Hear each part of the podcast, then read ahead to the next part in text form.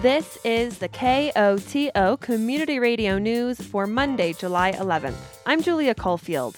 In today's headlines, Ukraine under fire. Every person is a party at the Aha Ha Ha. Neuromorphs take Telluride and a mountain weather forecast.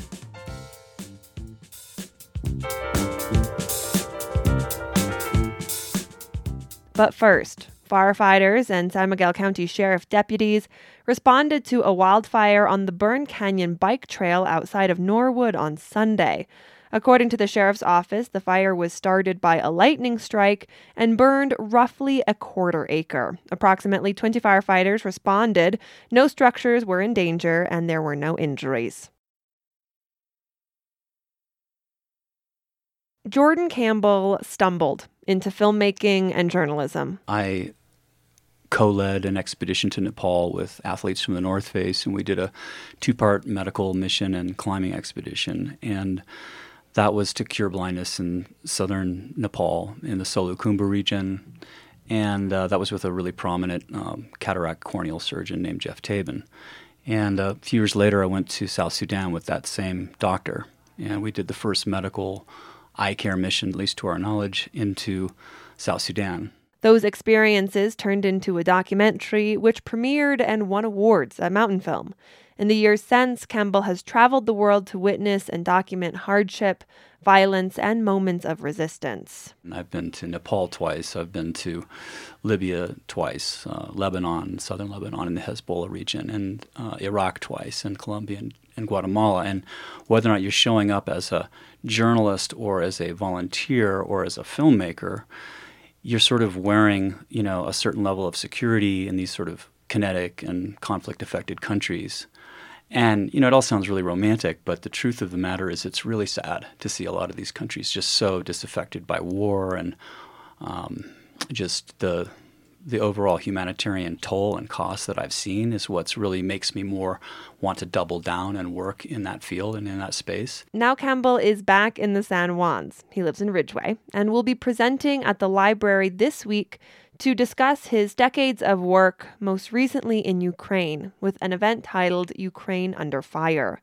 Throughout his work, Campbell says his focus is to step back from the nuts and bolts of the conflict and look at the human stories of life on the ground. I really think it's easy to get caught up in a little sideshows or definitely get stuck in the war itself as a destination, but it's really, you know, having gone on this trip to Ukraine, you know, the things that I saw horrible things. I saw really horrible things. And uh, I think the big takeaways that really hit me the most were like seeing a family being torn apart at a bus stop where the father is saying goodbye to his wife and his two daughters and they're all crying and holding each other. I mean, that's the stuff that I feel like we need to really drop into as, you know, people looking in on a horrible conflict in this case. This time in Ukraine, Campbell originally visited in 2017. He says a primary focus was on the organization Global Outreach Doctors. This team of, of really edgy paramedics and clinicians and nurses that are, you know, running around the country at the time. At least we were we were in ambulances, and I was riding either shotgun or in the back, bouncing around and um, going into these um, recently liberated towns of Bucha, Borodyanka, Irpin, Cherniv, where the Russians had, you know, really occupied the region and uh, we were there to just to serve people who had just been uh, liberated and help them where we could. And, you know, we saw a 92 year old woman who had been in her house for two weeks, and she finally came out, and we gave her water and bandaged her head, and we worked with a guy whose arm had been broken, and we worked with another man whose fingers were shot off by a Russian soldier um, at, a, at, a, checkpoint just because. And uh, and I guess there's a third leg to that is that I also just wanted to kind of like as a citizen journalist, trying to grab whatever sort of evidence of just egregious humanitarian crimes or war crimes I could get while I was there. Campbell stresses the importance of witnessing reality and telling the stories truthfully. If no one's doing it, then there's absolutely no, you know, sort of citizen journalist on the ground there in Ukraine. Well, that's not good. Uh, I think more of that is better. I think more amplification of, of good works that are being done is really important, but just telling the story as authentically as I can. And I'm not tied to a massive network, I'm just a small company and a, one individual. I think that matters, and that's where people seem to respond the most. They're like, look, I'm getting my news from CNN or BBC or ABC News or Al Jazeera, but you know, what is it really like, Jordan, on the ground? What are you really seeing? One memory sticks out when Campbell thinks of the reason he does the work. One of the biggest memories I have was being on a train, a night train from Kiev to Lviv.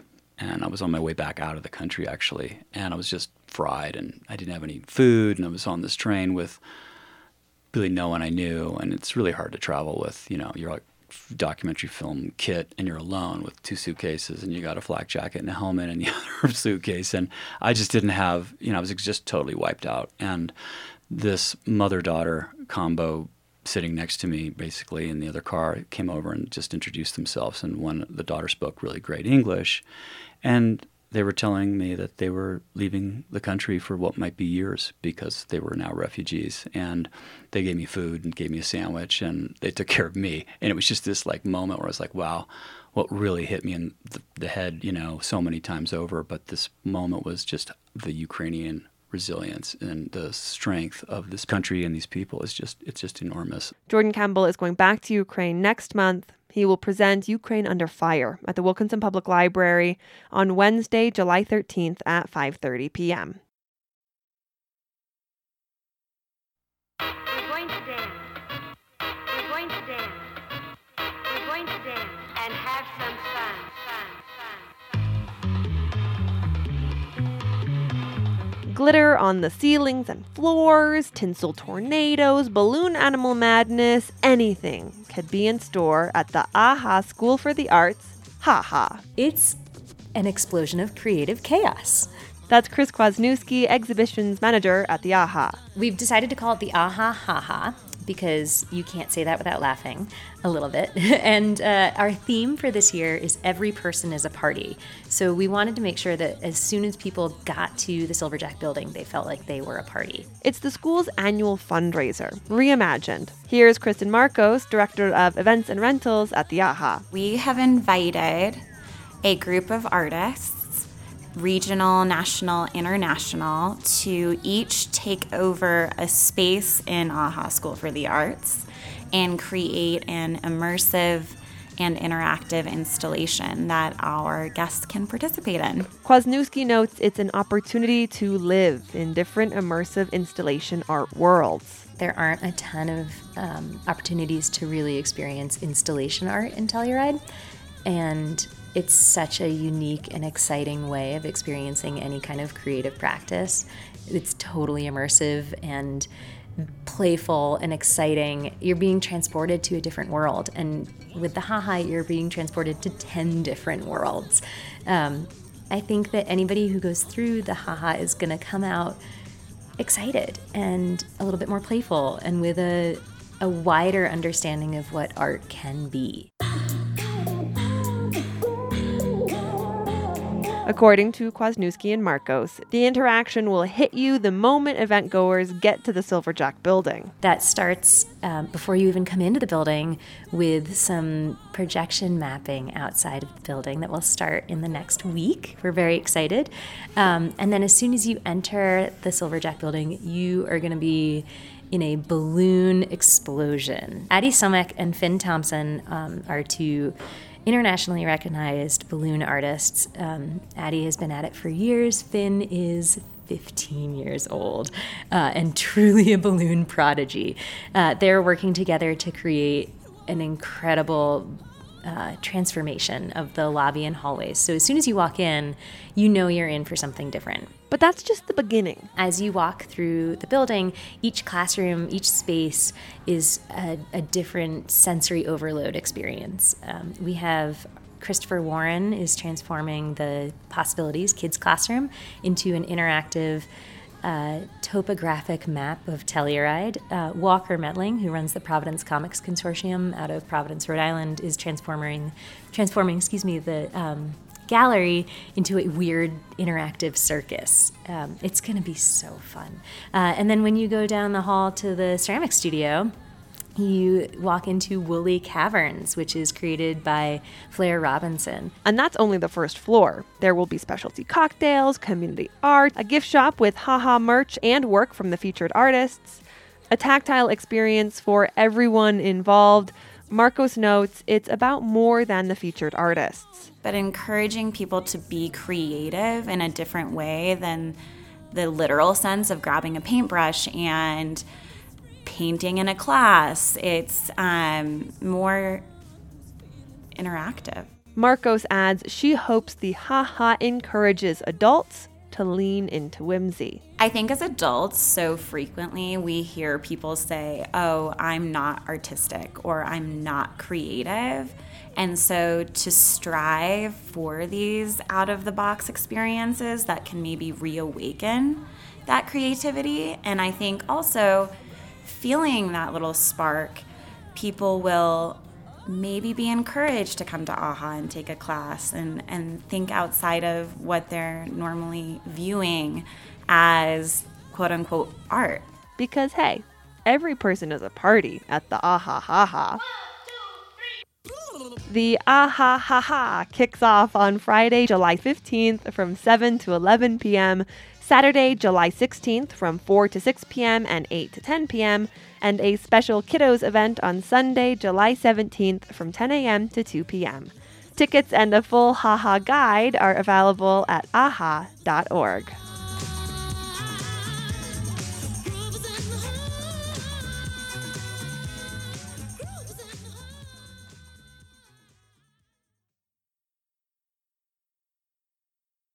A rare corner of quiet in Telluride's busy summer season has come to life over the past few weeks. The elementary school has been roused from its summer hibernation by the Telluride Neuromorphic Engineering Workshop. KOTO's Gavin McGough has more. It's late on a Friday afternoon on the second floor of the Telluride Elementary School, with the sounds of a kid's summer camp coming in through open windows. Cutouts of the ABCs ring the walls, and the miniature chairs hover a mere foot above the floor. But the room is abuzz with the whirring of futuristic computers, body sensors, and scientists murmuring in excited collaboration. These are the so called Telluride neuromorphs. Known to some for their annual March in the 4th of July parade, the neuromorphs are back in the elementary school for the 28th year of their annual workshop. And what exactly is neuromorphology? This field of science works with computers, robots, and biology to better understand the human brain and advance artificial intelligence. Yulia Sandamirskaya, a workshop organizer and a researcher from Munich, has become a conference regular. I've been at this workshop since 2007, and each time we do amazing projects that we start here and then they continue to publications. There are a few other neuromorphic conferences for sharing papers and discussions, but the three week Telluride workshop has a special importance for this international field of science. The workshop is more intense. It's longer, it's more intense work, um, so it's a smaller group, but it's the core group of our community. The workshop is not just for discussion, but involves the development of real projects. Throughout the elementary school, you'll find scientists and PhD students working with cameras, sensors, computers, and equipment of all types, brought into town just for the occasion. The colleagues uh, who work in, in, America, they usually come with vans and bring a lot of you know, computing technology, all the chips, the hardware, the robots. For us coming from Europe, it's a little bit more complicated, but I managed to, to bring a little fleet of robots. Had to explain on the border what this is about. With the late afternoon sun glazing the blackboards in the wooden floor and the green walls of the canyon beyond, the schoolhouse feels like an idyllic workspace, even in midsummer. It's a, and it's a very nice environment for us because it reminds us of education. In the end, a lot of what we're doing um, is also to influence education because this is how the next generation of researchers can come about. Sandamirskaya explains that this appreciation for place amongst the scientists and PhD students extends beyond the school to Telluride itself. When you come here as a student, so I remember, you feel really special. You know you're in this special place. It's amazing nature around. This is a small but very like, special town. Uh, and you feel privileged. There's not no too much to do in the city, which kind of locks us to the room. So if you come here at 10 p.m., 11 p.m., there will be students still working on their project. And after some time, it brings you um, in, in a special mood that is more creative, more collaborative than what you usually get at home, like in, in the lab. So I think it's a very unique environment. The neuromorphs, however, are not immune to the challenges faced by Telluride today. With costs in Telluride rising, the conference faces difficult decisions for its future. Uh, financially, it's uh, very hard to sustain it because for the students, the travel is already expensive, the housing was always expensive, uh, but this year the prices were extreme. Um, so now it's a little bit endangered. The organizing committee is in panic, we don't want to move.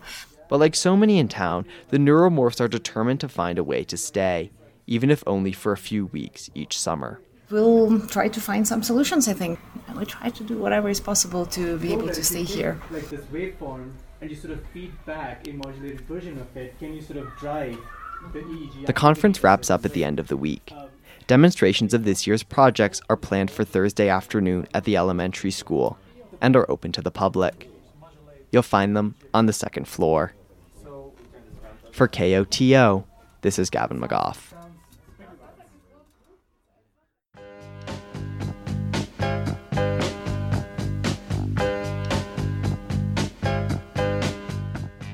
Telluride Town Council is gathering on Tuesday for what will hopefully be a short and sweet meeting.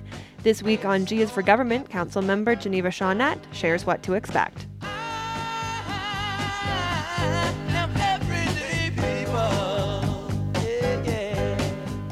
Hey Geneva, thanks for joining me for another installment of G is for Government. So happy to be here. We're excited to have you back in person for COVID threw us for a whirl, huh? Yeah, totally. Well, it it always feels nice to stop by the Purple House on Pines. Aw. Have you be here? Um, Telluride Town Council is back on Tuesday for its regularly scheduled meeting, and it's a it's a little bit of a a shorter meeting this week. well, don't jinx us. I mean, knock but- on wood. um, yeah, you know, we've got uh, there's some things we we always have a long list of things that we want to that are agenda items that we need to get to, but um, timing's everything. So uh, we're looking forward to getting through some stuff on here. Although I will say that I think that the first work session is relevant to everyone who lives in the region, um, and I'm excited that we're uh, we're talking about it at the meeting. So please tune in at 10 a.m. Um, we are having an update on the town's community visioning process. And what that basically is, is we've hired an outside firm that's going to help, that has been helping and will continue to work with the community. Um, through surveys and through in person meetings and pop ups like at the farmers market to talk about what is important to our community and where do we see our community going in the future. And so, you know, this is run by the town of Telluride, but it's meant to be for the Telluride region.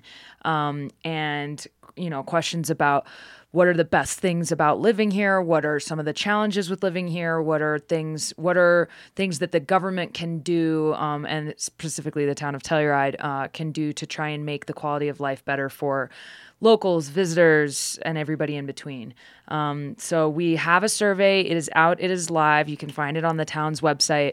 Um, but we will be at this work session hearing from ron quarles uh, sort of an update of where we are in the process um, and uh, what upcoming events and how people can get involved and make their voices heard because we all we have a lot of water cooler talk but um, about you know things we may be frustrated or excited about but it would be really great if everybody could participate in this so we can get a good clear picture of um, what we should be focusing on as town government yeah. So that's the first work session. There are two others that get a little seem to get a little bit more into the weeds of things. Can you just give a, a little bit of an overview on those? Yeah, I mean, some people might be super interested to hear about our construction mitigation plans. We got a lot of construction going on um, around town, and it is definitely impacting residents. So, we are going to be discussing some changes we can make to our local laws that can maybe uh, ease some of those impacts. Um, we've got some great uh, examples from other mountain communities for of what they've done to try and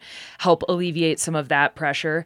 Um, and then and that's at 1040. And then after that, um, shout out to Tiffany, our clerk, because she's amazing. But this is probably not everybody's top most interesting topic. um, but we're going to talk about amendments to the local ep- exceptions to the Colorado mu- Municipal Records Retention Schedule. So you know, we have a lot of paperwork. We have to keep track of it. And there's different schedules for how long we have to keep things and in what format and, um, you know, literally bookkeeping. So uh, that is the last work session of the morning. And the morning, those work sessions is where the I would say maybe the the bulk of interest might lie. Um, the afternoon has more kind of admin style things going on. Is there anything in the afternoon that you think folks would be interested in tuning in for? Yeah, I mean, I do think um, the right after lunch at one o'clock, after public comment, um, our mayor is going to be giving the state of the town address, which uh, the mayor will do twice a year. We're about halfway through, uh, a little bit further, I guess. So um, definitely uh, tune in for that if you are interested to hear sort of the summary of where how we're doing. And then yeah, in the afternoon we have um, some a public hearing, some action items, liquor license uh, hearings, things like that, that are a little more specific and maybe not as interesting uh, to the folks in the public. But um, at the end of the afternoon, at one, around 1.50, we're scheduled for administrative reports, and that's when we get to hear from the manager, the uh, town attorney, and different town council members about things that they've been doing um, outside of just specific council meetings. So always a good time to tune in there too. Perfect. Uh, Geneva, thanks for coming in for a installment of G is for Government, and we'll see you on Zoom on Tuesday. Sounds good. See you then.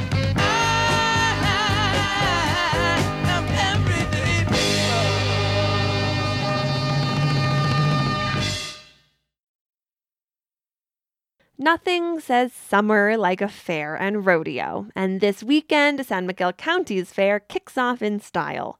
With dessert contests and public tastings, a flying acrobatic circus, small and large animal shows, mutton busting, a junior rodeo, and a Colorado Pro rodeo, it's not a week to be missed. The San Miguel Basin Fair and Rodeo starts on Saturday, July 16th with a dessert contest. The circus will come to town on Sunday, July 17th.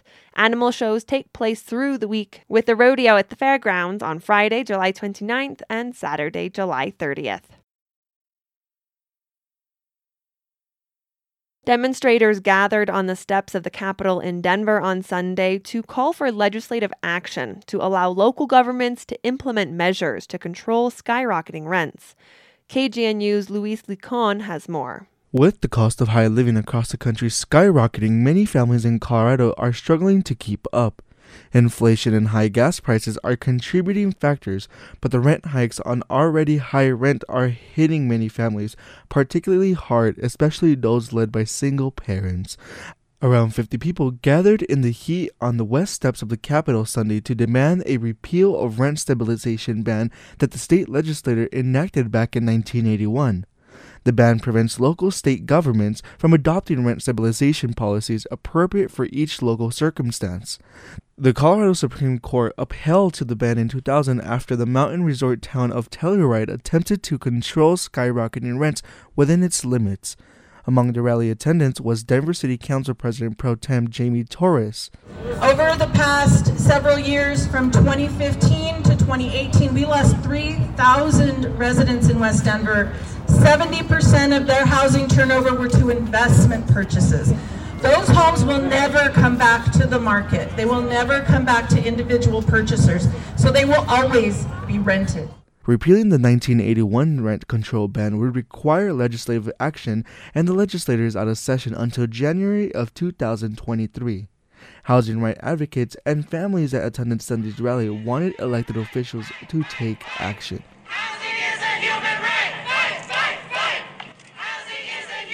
For KGNU, I am Luis Licon. The National Weather Service forecast for the western San Juans calls for scattered showers and thunderstorms tonight, with mostly cloudy skies and a low around 50 degrees. Tuesday, showers and thunderstorms are likely, with a high in the mid 70s and a low around 50. Wednesday, there is an 80% chance of showers and thunderstorms. The high is around 75 degrees, with a low around 55. This has been the news for Monday, July 11th. Thanks for listening. If you have a story idea or a news tip, call the news team at 970 728 3206. And now, a personal commentary. Join us on Wednesday night as another spectacular sunset lights up the Wilson Range and music fills the air of the Sunset Plaza in Mountain Village. The Sunset Music Series, in its 22nd season, is one of the region's great summer traditions presented by Telluride Mountain Village Owners Association. We are kicking off the series on July 13th with Curly Taylor and Zydeco Trouble, all the way from Louisiana.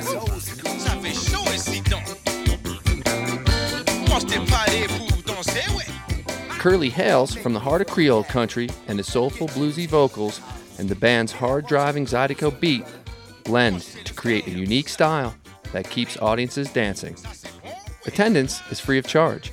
Dine in and to go meals are available for purchase from many Mountain Village restaurants. Alcoholic beverages purchased from Mountain Village restaurants can also be enjoyed in the new and expanded common consumption area. This is the first show of the summer series and begins at 6 p.m. on the lawn near Lift 1 in the Sunset Plaza of Mountain Village and is held rain or shine. Presented by TMVOA and supporting sponsors. Check the full lineup at sunsetmusicseries.com and connect with Sunset Concert Series on Facebook, Instagram, and Twitter.